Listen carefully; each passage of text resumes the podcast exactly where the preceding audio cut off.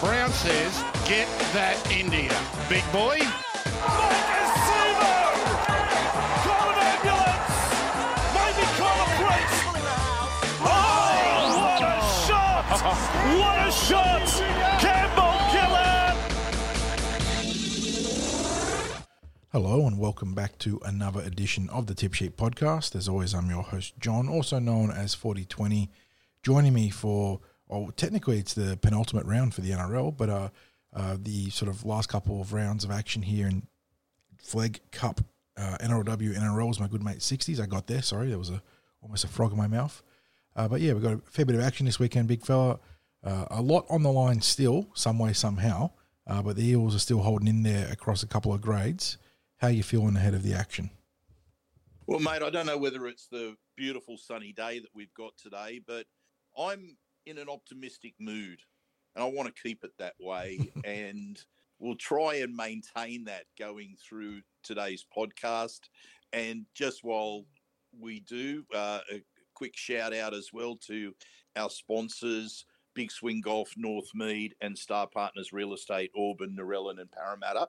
And also, I have to make a correction on when we are appearing in Parramatta Leagues Club.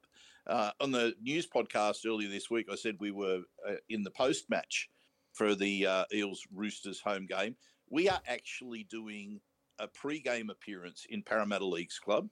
Please note, we're on from about 4:30 p.m. in Jack's Bar and Grill. And here's the big news with that. We've got Eels legend Steve Eller as our guest. And it's pretty hard to top Steve as a guest.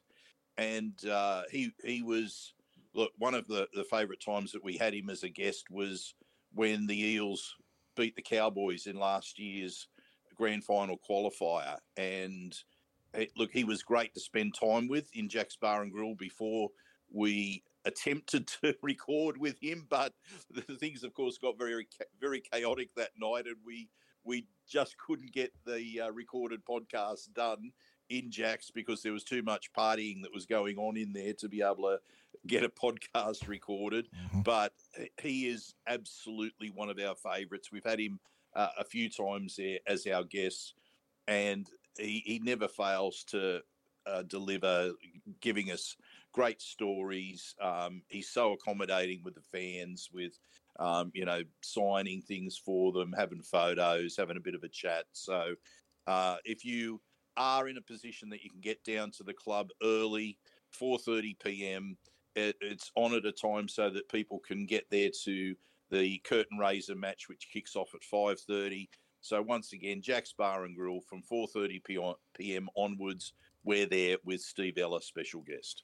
Yes, and if you can get out to, well, not so much our show, but that curtain raiser game, you're in for a treat this week, which we're going to get to shortly.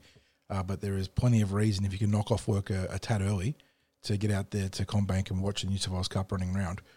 But before we get to that game, 60s, let's start with the Jersey Flegg, who will kick off at 3 o'clock p.m. on Saturday.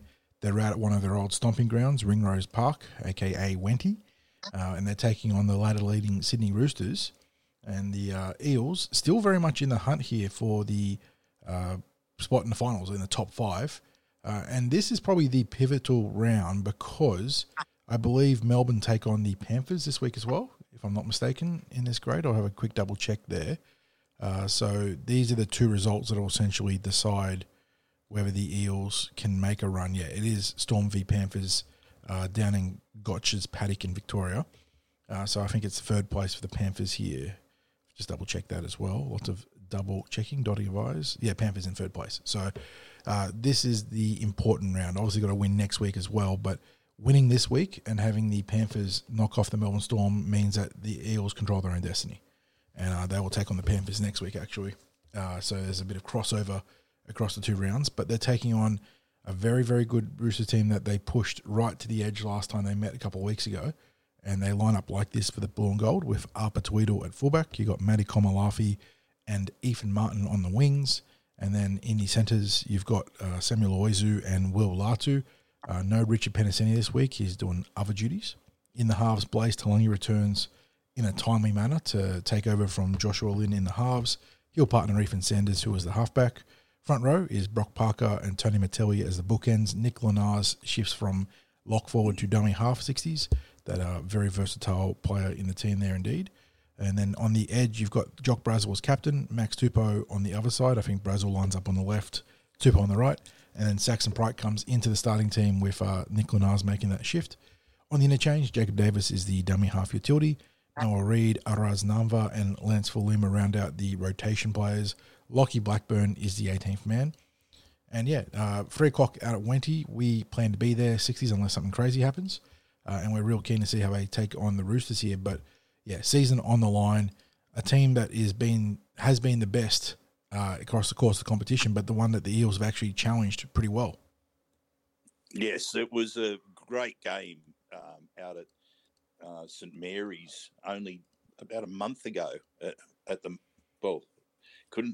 a month ago. It was a very short turnaround, yeah. It wasn't that long ago.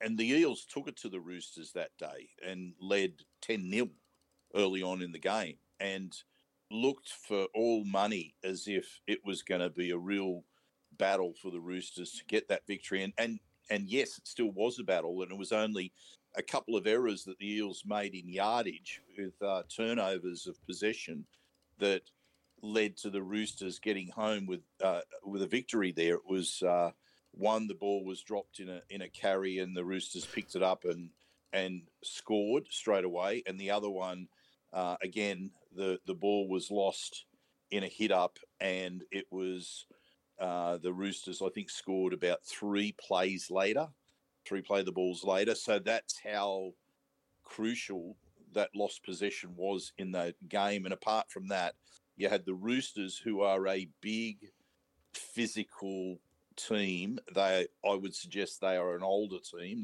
They would be right at the cusp of being 21, a lot of the players. And they are the minor premiers in this grade. They're the standout team, the absolute benchmark. So for a team that on that day was filled with plenty of the SG Ball players to really take it to them, and believe me, the Eels look decidedly smaller.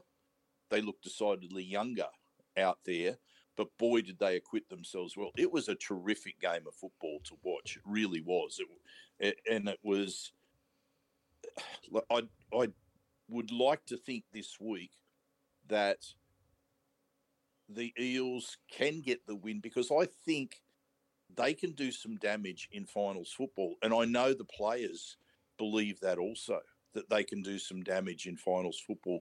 For us, I'm looking forward to actually being there, mate. I mean, the draw with the Jersey Flegg has been horrendous to try to actually get out to the number of games that we would normally like to be at and to be able to provide live blogs of. Mm-hmm. And this week, what do you know? We haven't got any clashes, and they're nice and local as well. So we're not having to travel away. We're, short distance to be able to get there, cover it. We will provide a blog this week of that for people who can't get to Ringrose. But if you can, I highly encourage you to do so, because you're going to see a lot of good prospects in the Parramatta team running around. And we know that with the Eels' first grade roster looking as skinny as it is at this stage in terms of the depth chart, these are the players, the sorts of players that the Eels are going to be looking at in their future. And there are some genuine prospects in that team. So, yeah, really encourage people to get out there and enjoy it. And if you can't get out there, follow what happens on TCT. Yes, indeed. And if you noticed, anyone that's been playing along this season with since the SG Ball players were promoted, there's a lot of missing players from that Flegg Team 60s.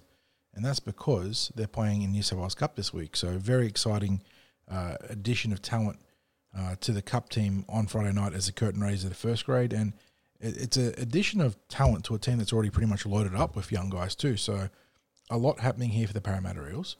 And we start... Yeah, and just before you run through that team list, the one thing I wanted to mention when you look at that Flegg list is even though they've lost the players that you're talking about that have been elevated, I look at the players that they've got on the bench and I go, well, that's a measure of, I guess, the opposite of what the NRL team are facing, in that there's been players that they've lost to elevation to New South Wales Cup. And then they've got players that can't get their way into the team. And let me just quickly mention this. Jacob Davis, a dummy half, has been playing dummy half in New South Wales Cup, and he's coming off the bench, off the interchange bench in this game. Noah Reid has even had a game in New South Wales Cup. Saxon Pryke going into the starting team by virtue of Nick Linares getting shifted this week. And yes. Saxon's a tremendous young player in his own right, so... You know, yep, Lockie Blackburn, who's the 18, was playing New South Wales Cup last week.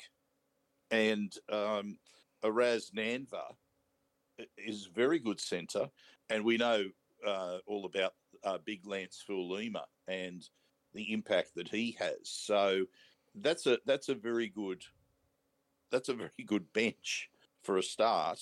And so the fact that Coach Craig Brennan is without a number of players who ideally he'd like to have in his team as they battle to be in finals football, he still couldn't find a starting position for all of those players. Mm-hmm. So it does say plenty. Now, I think you and I have a sneaking suspicion that there will be some last-minute changes pending the number, how many minutes the players that we're about to talk about in the New South Wales Cup get. Yes, because on Friday night. That's right. This game takes place the day after, and not just with the Parramatta Eels, but with lots of clubs, you see, guys getting the sort of 10 to 20 minutes in one grade in Reggie's and being able to back up into Jersey Flegg. Yeah, and just before we get on to the New South Wales Cup team, just some players for people to look out for in this Jersey Flegg team. I think the pack speaks for itself because Brock Parker, he's also spent time in New South Wales Cup this year. He is one of the most consistent forwards that you'd see. Tony Mattielli has been a revelation since switching from an edge forward to a middle forward when he's come back from New South Wales Cup into the Jersey Flegg. And I think you and I both agree that's probably going to be his future, is as a middle forward, because he provides that mobility as a middle forward. So that's going to be interesting. Nick Linares is 100% effort, attack, defence, no matter what position he plays. Mm-hmm. And he's filling in at dummy half this week. We've been used to him being in the lock position, but he's also spent quite a bit of time at dummy half. Jock Brazel has also been playing New South Wales Cup, and he did a pre-season. He's one who will do the pre-season again next year, and we're expecting that he'll be a fixture in New South Wales Cup next year. Max Tupou has had some great form on the edge for the team. Saxon Pryke, well, he got up to Flegg last year as a really young player, and he's brought it again this year. He is a very good forward. It's like the longer the season goes, the better he gets. Yes, I agree. And yeah, he really hits his stride after getting some games under his belt and really starts to shine. Yeah, the halves speak for themselves in Blaze and Ethan.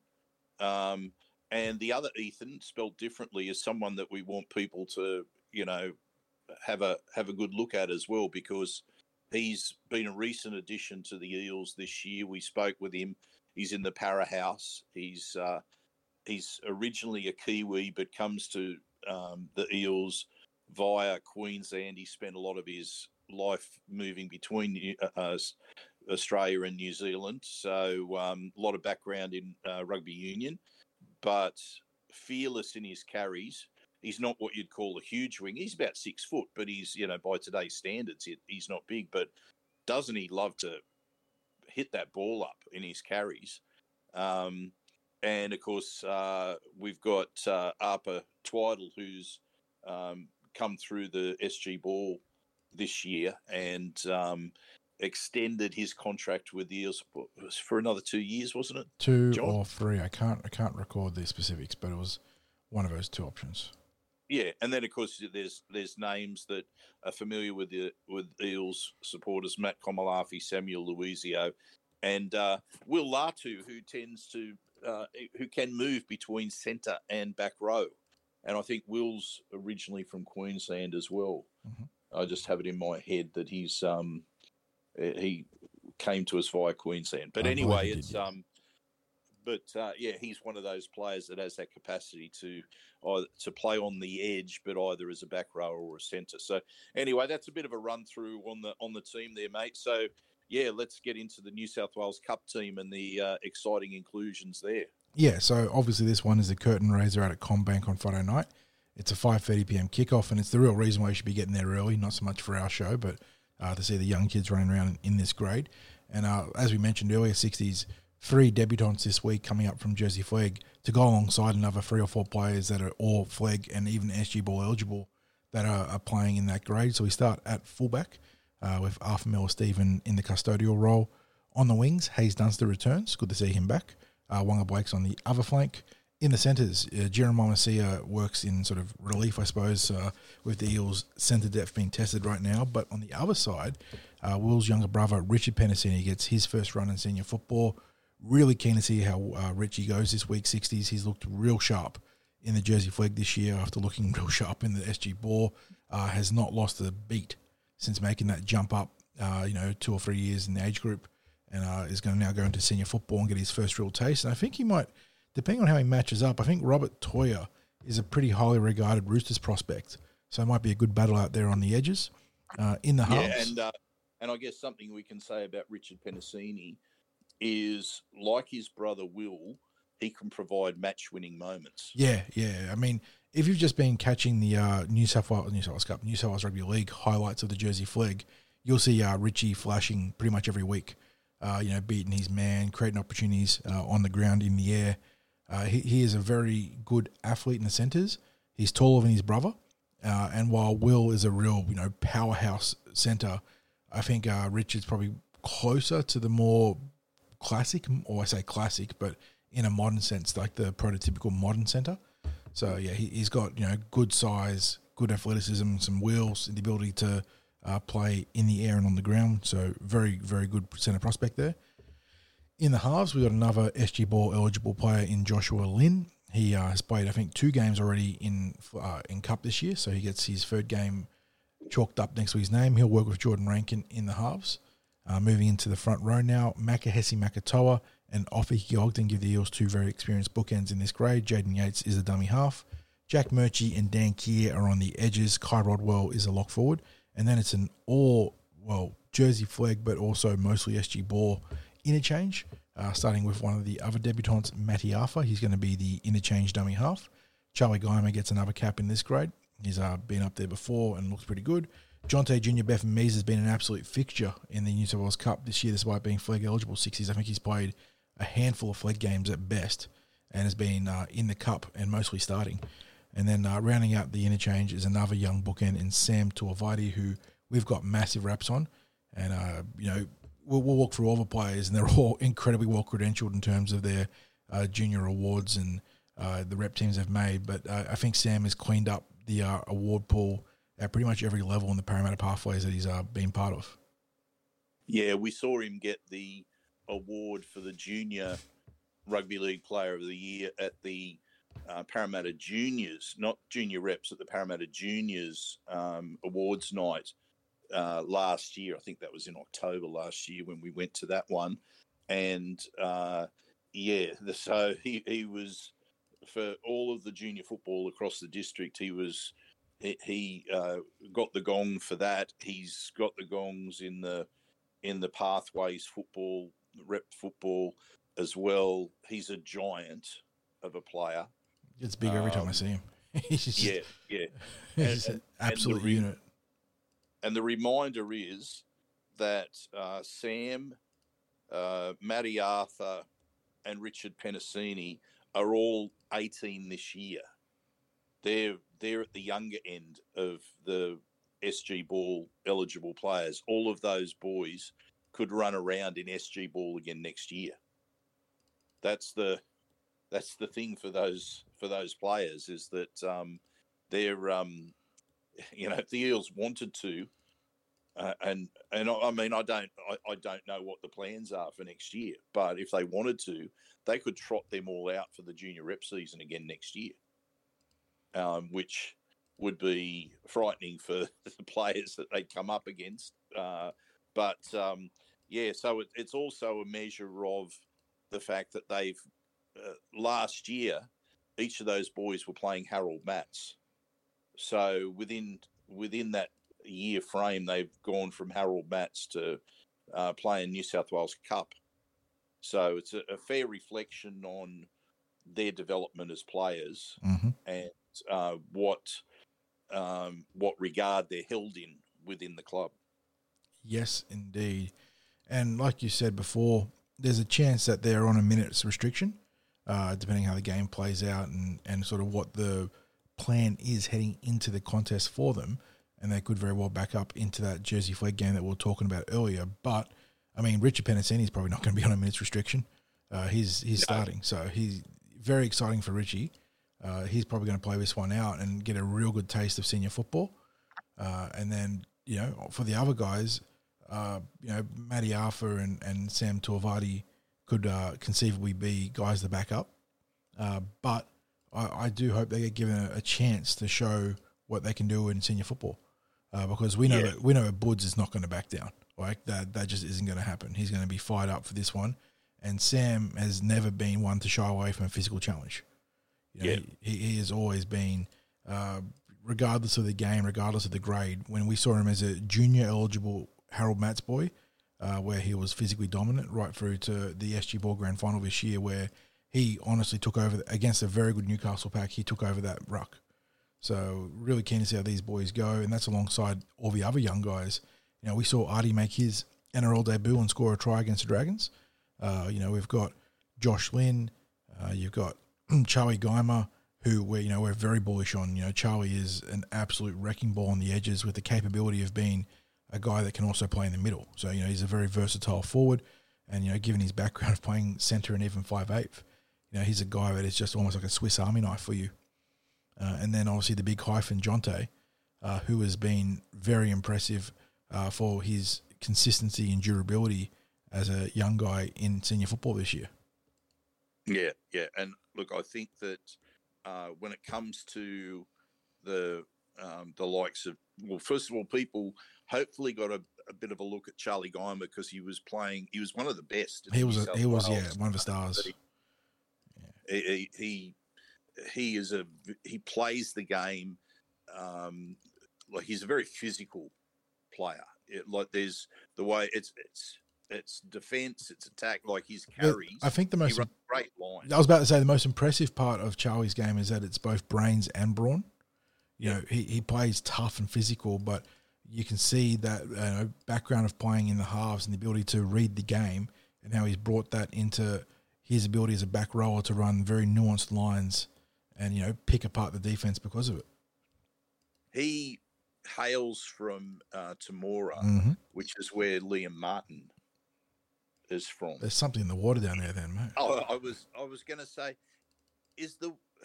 from your observations, John, because I've got this in my mind as well, he seems to be reminding me more and more of Liam Martin. Yeah, the sheer physicality. And again, that's probably an underrated part of Martin's game is for all the, wild runs and big hits, he runs very good lines. And, and he's a big effort player off the ball, another thing that Geimer shares with Martin. So that is a pretty solid comp. And it's not just because they're from Tamora, but they do play very similar games. And I don't know if Charlie's been modelling his game on Liam Martin, because a lot of young guys do sort of pick NRL guys to work on their games to be better for. But there is definitely some parallels there. Yeah. So we're very keen to see, as you said, we're bullish to see how these boys play in the curtain raiser on Friday night. I know it's not always possible for people to get out to the stadium early on a work day. But if you can, obviously if you can, you would have made arrangements to get to Parra Leagues to see us in Jack's Bar and Grill.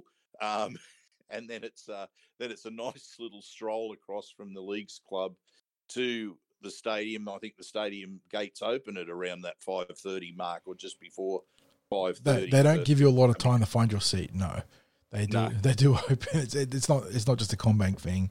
The Cup has always been a case of get through your bag, check in, and get out to your seat as fast as possible. Yeah, you got 5, maybe 10 minutes at the most to get through the gates and get to your seat. So,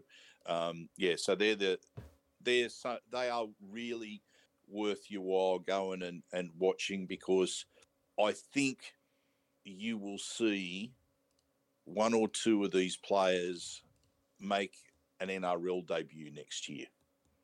I know it's a bit of a bold prediction this far out, but I do think you could be in the ballpark of being pretty right there, 60s. Yeah, I think that, obviously this is that particular group of SG Ball that won the title, and indeed players that are coming through underneath, it's some of the strongest pathways players that we have seen in, the last decade. It is reminiscent of when the group of players came through with Dylan Brown, where we saw a number of those make their way into the grades. But I think there are potentially more NRL players in this group, in these pathways players, than what there were when Dylan Brown's team won the title. Yeah, obviously there were some complicating factors in those metrics there, but yes, I think prospectively this is while I'm not sure if there's like the blockbuster superstar, this is shaping up to be a very good class to build around your extended roster. Yeah, we're not getting ahead of ourselves in that there isn't a Cameron Munster in this. But there's still a lot of time and development to go along that path to someone that could step up and be, a real plus NRL player. But yeah, I remember 2017 and thereabouts and what Dylan Brown was doing in that grade and how much that made you think he was going to be a future, not just, NRL player, but, star and rep player. And that's just, a lofty bar to meet, isn't it? Yeah. Oh, yeah. Yeah. And the thing is, as you say, there is, in saying that there isn't someone like a Cameron Munster in this group, that's not saying that there aren't even people who might go on to higher honours that are playing in the group. It's just that, someone like a Cameron Munster catches the attention when they're younger. Yeah.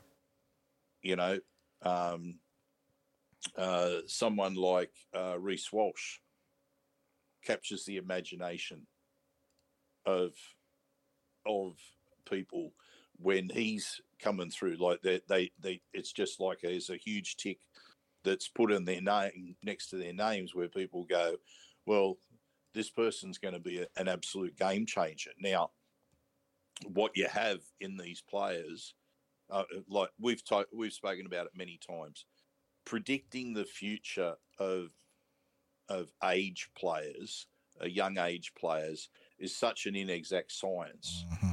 And there are so many things that can interfere with the realisation of potential. But we see NRL in quite a lot of these players. What happens past that, how much they develop, is a story still to be told, because when you're talking about blokes that are still teenagers, there is a lot that has to happen for them to still reach the NRL or then what they become. And we know that there are players who get even better as they get older. If I think that Jonathan Thurston is an example of the heights that he got to. The older he got, the better he got as a player. So, but we're not. What we're saying is we're not going to attach superstar labels to these players as yet. We're going to say, look, we think there's some very good NRL players in this group, and that they're a large part of the Eels' future revolves around their development into NRL players. So get out there, have a look at them, and see if you agree with our assessment, or you know, interestingly, after you watch them, see if you can predict who you think might be the first to make an NRL debut out of those that play this week. Look, it might even be one of the players that's running around in Jersey Flegg this week rather than the New South Wales Cup. But, you know, we're always interested in what other people see in the players that we're watching as well. So, yeah, well worth getting there early for. Yes, indeed. And now we move on to the NRLW, where the Parramatta Eels, who have just been luckless in this grade in terms of injuries, have to regather after the loss of LC Albert long term. I don't think we've gotten clarity on the severity of the injury still, unless something was dropped late yesterday. I'll have a quick look. Not that I'm aware of. So we know it's a reoccurrence of the calf tear, and it looks like it's a significant reoccurrence of the calf tear for Albert, so she's going to be out long term. Wish her the best in her recovery. She looked tremendous in the 25 minutes that we got to see of her 60s, but the Eels have to go on without her. And they're taking on the Canberra Raiders in Canberra this week, 1:45 p.m. on Sunday. So you got, what, Friday, Saturday, Sunday, smorgasbord of Parramatta football this week. And the Canberra Raiders, I know that the Tigers put the cleaners for us in the second half of round one, but I think the Raiders probably been the most impressive expansion team thus far in 2023 60s. Yeah. Is it necessarily a surprise when you've got someone like Samaima Taufa involved in the team? I think there's a number of players might have had a previous association with their coach as well. So although they're a new team, that there's some links there. Built-in chemistry, yeah. Yeah, you've got Ash Quinlan there in the halves, should be a familiar name as well for people. Mm-hmm. Yeah, look, I think they're performing at, I guess, the optimum of where we thought their potential might be. So they maybe a little bit of a surprise packet. But if you're a Raiders supporter, you'd have to be happy with the fact that of the 9 games in the season, that the Raiders get 5 games down there at GIO Stadium. In contrast, the Parramatta Eels get 2 games at home.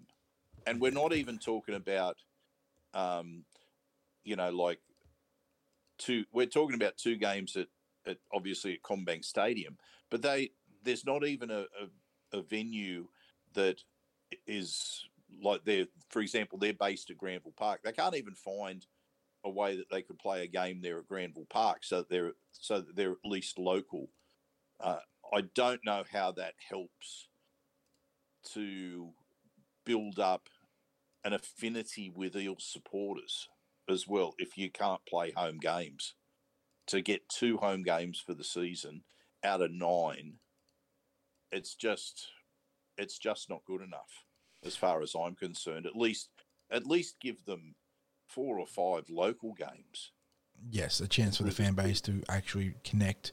Even if it's not at Combank, you know, it's somewhere remotely regional. Like, I don't know. It's as we discussed prior, the Eels have done plenty, wrong of their own accord.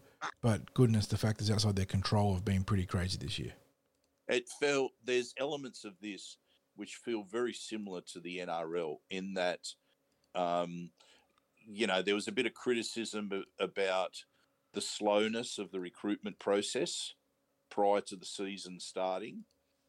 And then since then, injuries have just crippled the team, because you're talking about injuries to key recruits starting the season without their major recruit and halfback in Rachel Pearson. Now that puts them behind the front foot for a start. And I think it's interesting that we saw last week their best performance of the season when Pearson and Albert come back into the team. Now, was Pearson a dominant figure out on the field for them against the Broncos? I'd argue not. No, she looked like a player that was short on sort of, you know, game time, which is exactly what she was. Yeah, like her normally reliable kicking game was all over the place. The fact that we had Cassie Toihiku, who was making some of those kicks that were skewing off the boot, high up in the air and barely going about 10 metres, she was making them into dangerous attacking kicks by chasing through and taking them on the full. So she was making something out of those kicks. But for a player like Rachel Pearson, I'm sure it's as much about their presence, yep, and their calming effect and direction that they provide for their teammates. I have little doubt 60s. The Broncos went up 2 tries. If that had been rounds 1 to 3, there's every chance the Broncos put us to the sword because we would have panicked, got flustered, chasing points. And instead, even with Pearson not having a great game in terms of the technical execution of her kicks, the Eels rallied and they just were patient and they got into the grind. Yeah, and one of the things about injuries as well is that injuries provide opportunity for players that you mightn't have seen as much of, and we can certainly say that what we saw of Tyler Amiatu last week said, here is a player of enormous potential. And wasn't she an eye-catcher in that game? Yeah. Whenever you see someone in the middle with that sort of footwork and leg speed, you merely go, hang on, there's something here. And, she obviously had that terrific line break, but there were a number of carries in that stint where she really just tested that Broncos defensive line and they didn't really have an answer for her. Yeah, absolutely. So I think this week it's obviously going to be a challenge without Elsie because her carries last week made a statement. And again, similar to Rachel Pearson, her presence on the field would have instilled confidence in the other players in the pack. But to now be without both her and Kennedy Cherrington, it's a really big ask for the pack. And,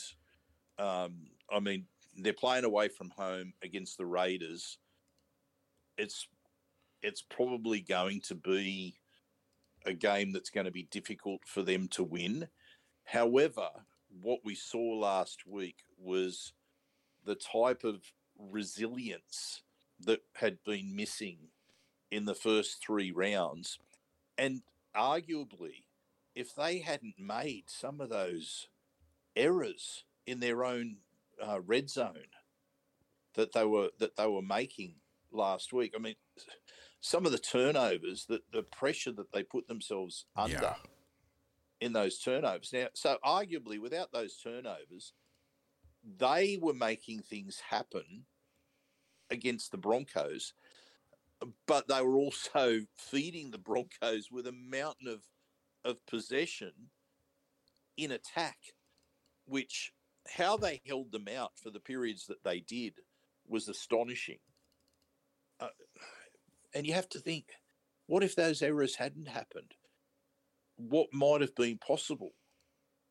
So, and I guess we'll learn something about the team, about whether did they just find a way to lift last week, or can they find that in themselves to lift again this week? Finals football is beyond them. If they've lost the first 4 games, I don't think it would matter whether they win this game this week or not. It's they've made their task pretty much impossible from here on in. The rest of the season is all about them finding out about themselves, and for the players that are off contract, whether they will be part of the Eels team going forward. Yeah. But knowing how these women just love being able to get out there and compete. Every game means something to them. Every game means something to them. They really do value and appreciate the fact that they are playing this level of football.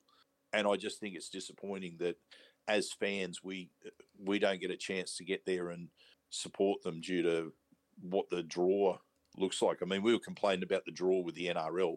You can imagine if the draw was silly enough with the NRL to pitch Parramatta away from home in, you know, on 7 games in a 9-game season in the NRL. Like, you'd just be, people would be tearing the joint down, wouldn't they?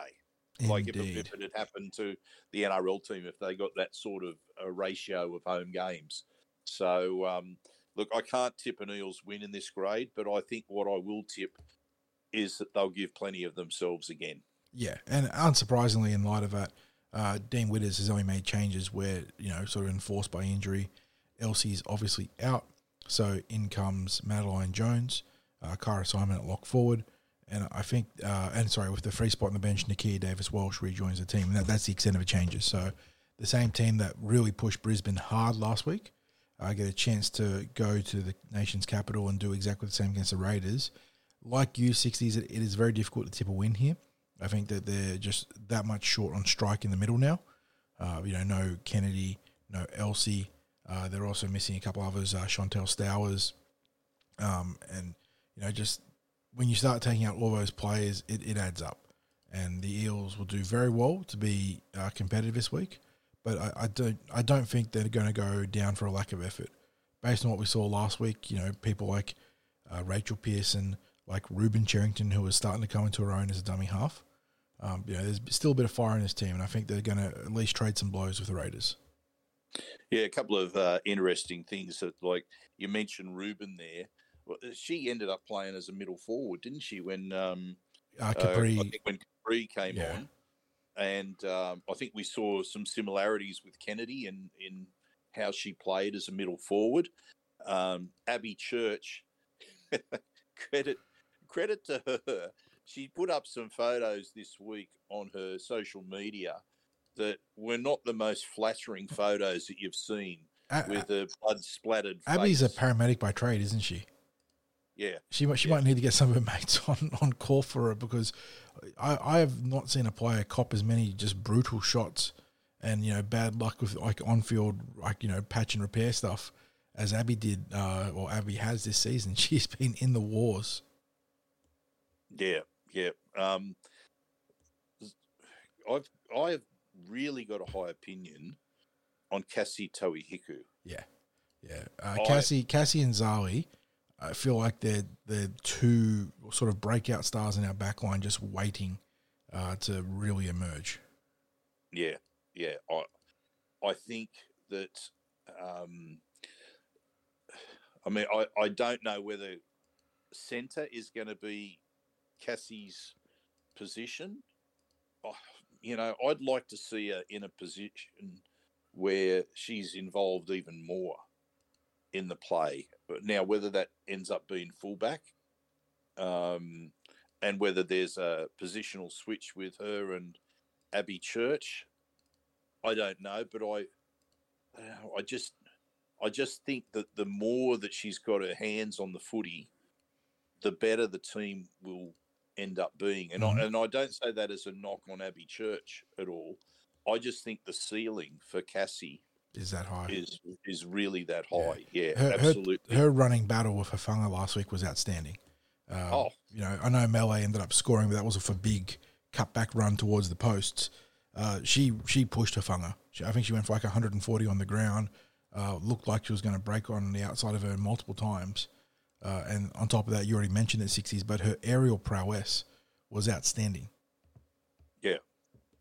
Yeah. So there are pieces in this team to be very excited about, and this year is going to be important in nurturing them now, moving forwards for next year, and making sure that we obviously augment them with good recruitment and development elsewhere. Yeah, yeah, absolutely. Okay, so now we move on to the last throw of the dice. I mean, we've we've probably realistically put a line through our eels, but technically this is the last throw of the dice. For eighth spot in the top eight is still technically available for both teams coming into this game. The Roosters in exactly the same spot as the Parramatta Eels. So both teams looking to stay alive with a good win. But the Eels are going to be doing a tough 60s because no Mitchell Moses, no Andrew Davey. That injury bug keeps on biting. Not to excuse the other facets that we've spoken about at length where the Eels have let themselves down. But, you know, seriously, the injury bug has been crazy this year. No Mitchell Moses, no Andrew Davey. They're taking on a Sydney Roosters outfit that are in 11th, Parramatta Eels 10th, 8 o'clock p.m. kickoff out at Combank. It's obviously the main event. The Roosters line up with Tedesco at fullback. You got Tupou and Swali'i on the wings. Billy Smith and Joseph Manu are in the centres. Luke Keary and Drew Hutchinson, the versatile Drew Hutchinson in the halves. Jared Weir-Hargraves and Lindsay Collins on the either shoulder of Brandon Smith and what is, on paper, an all-star front row. Collins has had a fantastic year, but Brandon Smith has probably not lived up to the expectations of the tricolours. Well, watch him have a big game after saying that. But on the edges, you got young kids Sua Wong and Nat Butcher.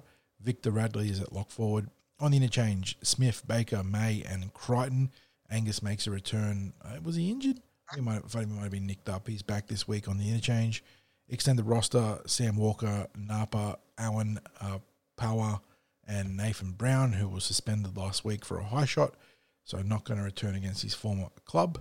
And for the Eels 60s, a couple of changes. Obviously, again, that we mentioned that Moses and Davey are out. As always, though, at fullback, Captain Quinton Gufferson. On the wings, returning from a four-game suspension of his own, is Mike Acevo. Very keen to see what his addition to this backline can do, 60s. Can it finally shore things up, or are there still underlying issues on that edge? He'll be working with Bailey Simonson on the left side. On the right side, Will Penisini and Sean Russell. Dejan Arce goes to 5'8" after playing centre last week. Dylan Brown dons the number 7 and all the playmaking responsibilities that come with it. In the front row, another man returning from a 4-week holiday is Reagan Campbell-Gillard. He'll work with Junior Barlow and Joey Lusick as the front row. Jermaine Hopgood moves from lock forward to the left edge, presumably. Bryce Cartwright's got the 12 on his back instead of the 11 this week, but I went back and checked, and Bryce has had the 11 on his back week in most games where Sean Lane wasn't playing, and then the 12 on his back on games where Sean Lane was playing, so I don't know what's going on there. So I think Hopgood will be on the left, Cartwright on the right, and Joe Ofengahi at lock forward as the Eels get real big through the middle this week. Obviously, Reg, Junior, and now Joe as part of that trio of middles. Luca Moretti, Ryan Madison, Warumu Gregg, and Brendan Hands are on the interchange. Macca, Blake, Ogden, Rodwell, and Murchie the interchange. I didn't even look at the officials on Team West Tuesday, but it's Ashley Klein. And then you got Altram and Sutton on the sidelines. Grant Atkins in the box. That is a pretty brutal lineup for the Parramatta Eels. It is the dream team looking after officiating. So, a quick question for you, mate. This, you know, as per usual, I think we're seeing the Roosters as close to full strength as they're likely to be this season, because I think the main outs that they've got are Tupanua and Connor Watson, from what I can see, Egan Butcher, and I suppose you could argue Sam Walker on form, you know, sort of forcing their hand in the halves. But yeah, given how they've been tracking this year, it's pretty kind of them, isn't it, to come into this game in both relative fitness and also a bit of form after winning their last two. Yeah, so it's we come to expect this sort of luck of the draw, as it seems with our Eels, but you know we still look at the season as being that perfect storm of not controlling things that we could, and then having plenty as well that were out of our control that sort of seemed to fall against us. It has been the horror year in terms of how things could play out. The most disappointing part, of course, being that we were in a point in the season where the Eels' fate was completely within their own hands, and we've seen games where, and I didn't expect to be saying that this season, we didn't turn up. And unfortunately, that's how it's been with some of these games in the back end of the season. And last week, we saw 20 minutes of effort. And there is no sugarcoating that. We saw 20 minutes of effort. And yeah, it was what happened with Mitch Moses was tough. But he was on the field for that entire first half, albeit injured, right? But there were issues all across the park that he was not going to fix. Yeah, that's right. What I was going to say is he was busting his ass out there, and there were some out there that arguably weren't. And we saw a real lack of effort plays, and everyone knows that effort plays are everything. You know, whether it be that you someone looks like they're making they could make a break. You get yourself over there, and you know whether it be that you get an ankle tap on, or you stay in the play as long as you can. In every area, you stay in the play. And, you know, we saw players dropping out of chases. We saw players who were slow in getting back into position. There were times when the defence looked ponderous. I mean, it all screamed of a team that had lost energy, and a team that had or maybe lost that drive and willpower to push themselves beyond an exhaustion point. The sort of thing that, well, I think the greatest parallel I can draw is if we hearken back to that qualifying final last year against the Cowboys, when we saw how deep the team was able to dig to stay in the contest and finish over the top of the Cowboys. We saw the antithesis of that against the Broncos, that as soon as there were challenges that were presented in the game, and, you know, be that from a couple of early calls that went against them, but as soon as there were challenges that were faced, that the resilience was negligible. And we can't afford to see that this week, because you know what? There will be some tough times in this game. We're playing without Mitch Moses, so we don't have his kicking game. There is no one in the team who can replicate Mitch Moses' kicking game. There is no one in the team who can replicate what he does at halfback. His threats either running the football or organising the team. It just doesn't. For a start, Dylan Brown is not the same type of player. He poses different threats to an opponent, and Dejan has limited NRL experience, so we can't expect him to be Mitch Moses coming in to the team. So we're going to have the challenge this week. What sort of resilience have we got in us?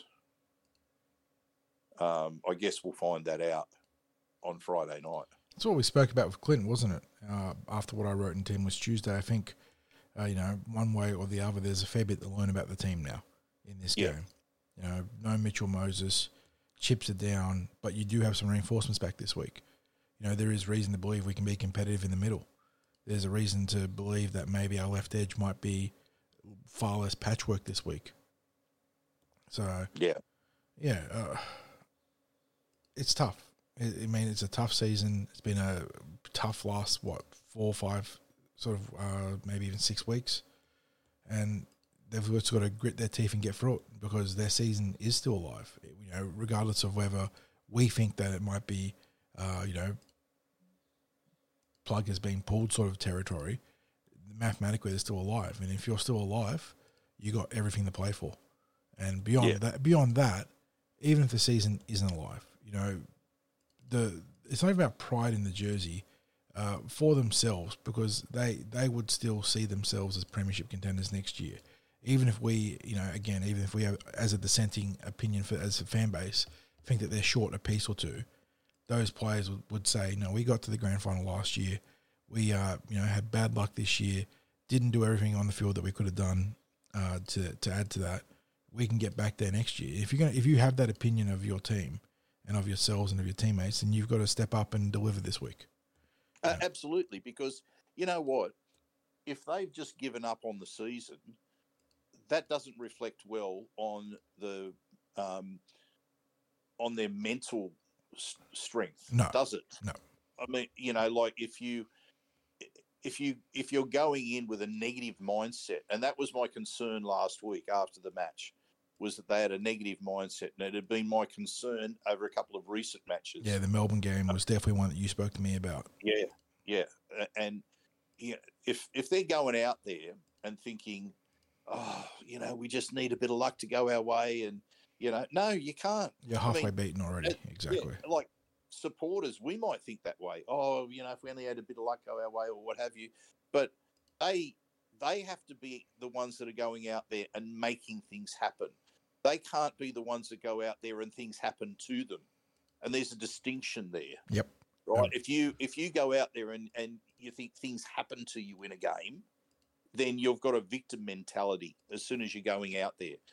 If you go out there and your whole thought process is about fulfilling your role out on the field and making things happen, doing everything that you can within your role to make things happen. And I'm not talking about stepping out of the team processes and systems.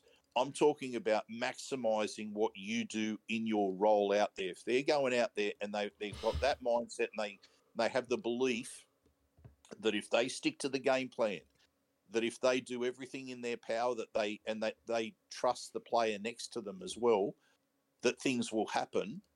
Not that things will happen to them, that things will happen. They can force things to happen. Then they're a long way towards getting the result that they want. My fear is that maybe that's not in them right now. That's my greatest concern. So let's look at the team. Where's it going to happen? Obviously, I'm looking at that and I'm going, well, it has to happen with the forwards. Now that to me is that falls into Parramatta 101, doesn't it? That it begins with the forwards, and there can be no excuses for the forwards this week. No, Reg is back and he's fresh. Like, yeah, they can take on that Roosters pack, right? They've got to make things. They've got to set that platform that the attack can happen. Now, I mean, we've got both Reg and Junior there. We can't ask for more in the front row. They've got Offengawi, the other middle, at lock, which then puts that versatility and ball playing of Jermaine Hopgood and the mobility as well of Jermaine Hopgood on the edge, alongside a similarly gifted player in Bryce Cartwright. So they've got that creativity potential on an edge now, right? And we need to take that power through the centre. And I know Junior's got that creativity as well, but we want his power game this week, don't we? Like that's what I want. And him. We say it all the time with Junior: the power breeds the creativity. Like if he is taking names and cracking skulls and knocking guys over in the middle, then the ball playing becomes that much more lethal. If his first thought is, you know, being lateral, whether it's running or passing and distributing the ball, the defense keys in on that and they feed off it. Yeah, yeah. And look, Reg is a huge in. I can't emphasize to people, in all honesty, I have to say to people, if you're just watching Reg on the television, if you've never seen Reg close up, you've got no idea just how big he is. He is a massive unit. Yeah, like people accept that someone like Wiramu Greg is a big player. I can tell you, Reg standing next to Wiramu, there isn't too much difference in size between the two of them. In fact, it might even be interesting if they were to hop on the scales one after the other to see how it clocks in, because I reckon it'd be a close run contest. He's literally almost as tall as Wiramu. So you've got Maddo coming off the bench into the middle rotation. You got Wiramu Greg into the middle rotation. So you're bringing in two big units as well that are able to be part of that. The Eels should be playing that power game this week. This is the game to do that. Now, the back line, I think it's fairly obvious that the Roosters have got some major threats there. Yeah. Yeah. You know, Suali'i, Joseph Manu, James Tedesco, they're I mean, it goes without saying. You're talking about players that are on big coin for a reason. And in contrast, we've lost one of our big coin players in Mitchell Moses. So I think we have to do everything in our power to create havoc in the Roosters' defensive line, to have them marching backwards, because we're not going to have the big long kick of Mitch Moses. So straight away, we can't afford to be getting to our kick on a 35 or 40 metre line. We have to be up at halfway or beyond wherever possible. We can't afford cheap turnovers. We can't afford incomplete sets. Nope. This has to be everyone with their heads switched on. And, you know, I don't think there's too much more to say about that. Like, I've watched training this week. I don't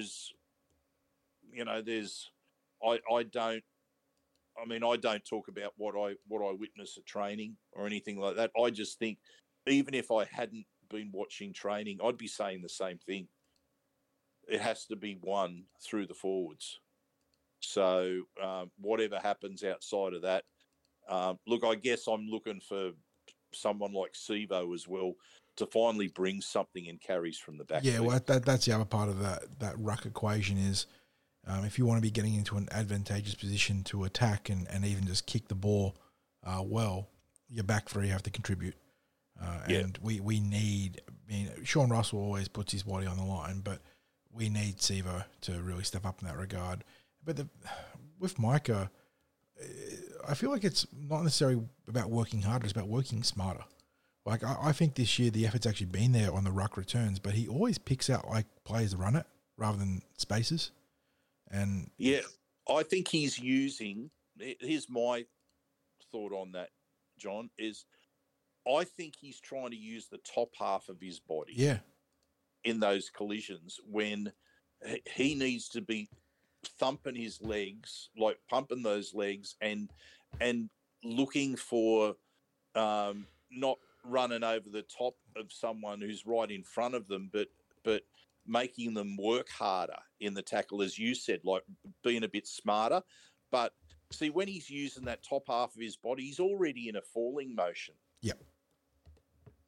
Right. He's trying to crash through, but even if he got through, you have to think he's half a chance of falling over anyway, because that momentum it's heading towards the ground. It almost seems it's like, there's a collision that's going to happen, but it's not necessarily going to be to his advantage. And I guess that's what you're saying, and he needs to be smarter with it. I mean, if you watch, I know that they're not anywhere near the same player in terms of their build and the way they run the ball. But if you watch Brian To'o, who's, you know, renowned as one of the most physical wingers in terms of rucking it out, he does a fantastic job getting outside of the primary tackle zone, like where you can engage with your shoulder and drive as a defender, and getting into where it's arm grab territory. And that's why he's able to, you know, alongside his incredible leg speed, he's able to consistently push the pile forwards. Yes. Yep. Now, the thing is, I have seen Micah do that at training. It's just, it seems to be that out there in the game, it's a rarity. And, you know, when he first hit first grade with us, he'd do that. I mean, that was one of the big advantages that we had in 2019, that we brought him and Blake Ferguson in the team. We started to get some meters from the backfield. Yeah. And it's disappeared. And as I said to you, and I think between us, we've sort of said what we think that issue is that it's not a matter of the collision isn't happening. It's a matter of it's not a smart collision. Yeah. It's not a, it's not, it's making things easier for the defender because they're able to hit him, like, you know, a couple of them getting a good shot on him because he's running directly at two people rather than trying to find, as you said, that arm grab territory. So, yeah, I guess now we're at the point where we make our predictions, yep. Mate. Yeah, let's get into it. And look, I do want to lay it out on the table that I think this is very much a game that the Roosters can and maybe even a favourites to win. I am going to tip the Parramatta Eels for a victory, and I'll get to the margin shortly. But I'm almost stealing my heart knowing that reality is the Roosters might run away with this one, especially if they can get those damaging outside backs into some. Attacking position 60s, but I will go for a Parramatta Eels win and a tight one, or tight-ish one, maybe like 24, 2016, 26-18. And yeah, I say that again, knowing that the Roosters could very well win this one and win well. I'm going to predict that the combined score is going to be well north of 50. Ooh. I mean, right. I mean, one way or the other, it's been true for the Eels recently. So, yeah, I was close to tipping 60 plus last week for the tip. Instead, I went for a try double to Katoni Staggs last week, and I think he was about the only one. Just about the only one not to take me. So I was thinking that there was going to be a lot of tries scored last week. But, yeah, I was close to tipping 60-plus, and it was paying odds of about $5.70 or something like that. But this week, I believe it will comfortably be 50-plus as a total score. Now, whether that is something like a 30-28 victory for the Eels is what I'd like to think it might be. I think it's going to be like a 2 or 4 point game if the Eels win it. My fear is the Roosters putting on a big score. But I'm going to, as an Eels supporter, I think if they go out there with the positive mindset that I spoke about, that they can get it done. I don't think there's going to be any way of stopping points being scored in this game. I honestly don't. Like, just not the way that we're defending at the moment. It's just a matter of whether we have that positivity to make things happen ourselves. Yeah, the aggression and the strike to keep the scoreboard ticking over in our favour. Yep. So I'll go for the Eels to win 30-28, but I've got in there that proviso that I believe the Roosters will get a total. And it's whether we can compete with that total. That's the proviso. In terms of the try scorers, I actually have a not necessarily FTS, but more. I will go FTS as well for this, but it's more in the veins of any time. But I'm going for the Penisini brothers to both bag tries on our Friday evening, and I'll back them in both for the first try just for the absurdity of it happening. But yeah, I'll go for the Penisini boys. It'd be good if you could get a market on that, mate. Look, first try scorer, I'll go Dylan Brown in this. I think he's got to step up, and I think we'll see something around the edge that might be created around either Jermaine Hopgood or Bryce Cartwright, where Dylan Brown's involved and he's the beneficiary in terms of being first try scorer. Best on field. It's got to be Dylan, right? Well, yes, but I'm going to go Jermaine Hopgood. I like that. I think there's something there in that. So Yeah, I'm going to go Dylan Brown. I know that I sort of advise against picking in the spine for these sort of things because it's so obvious, but, you know, this is a game where the obvious might need to be, you know, what happens. So, and, you know, going back to what Dylan owes this team and this club and the fan base, if we are to keep that incredibly slim finals hope alive and also kindle, you know, some legitimate spark for next year, I think Dylan needs to be at the heart of it on Friday night. Yeah, absolutely. Well, mate, we're this could very well be the penultimate full preview for us. Mm-hmm. We will, of course, have other preview matches. Next week being, of course, the last of the regular round. And if the Eels haven't qualified, then they're the first team to finish for the season. Yeah, thanks to the stupidity of the odd... it has to work that way, but the odd team buy system. And then it becomes the buy becomes the most useless buy of the season. I wasn't big on the round 27 buy when it was announced, and I know that you know people sort of point to Penrith and how their pseudo buy helped them last year, but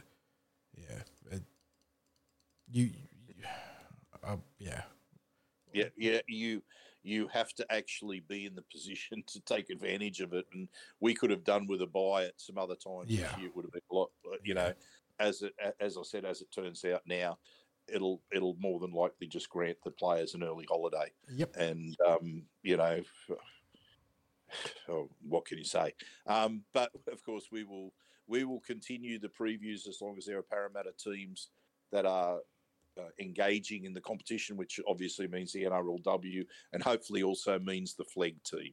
So once more, as we wrap up, mate, our thanks to our sponsors, Big Swing Golf at North Mead and, of course, Star Partners Real Estate, Auburn, Norellan and Parramatta, because, as we always say, if they weren't there supporting us, the Cumberland Throw wouldn't exist as it does. And that's just straight out how it is.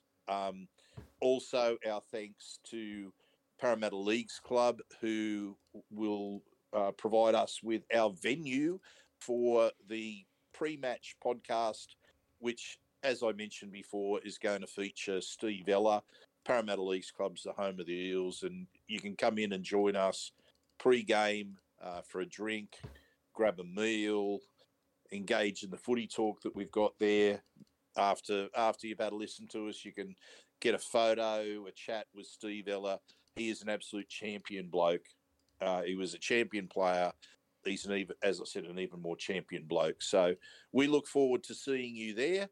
And thank you for listening. John, thank you again for your fine work. And as I always say, go you mighty Eels.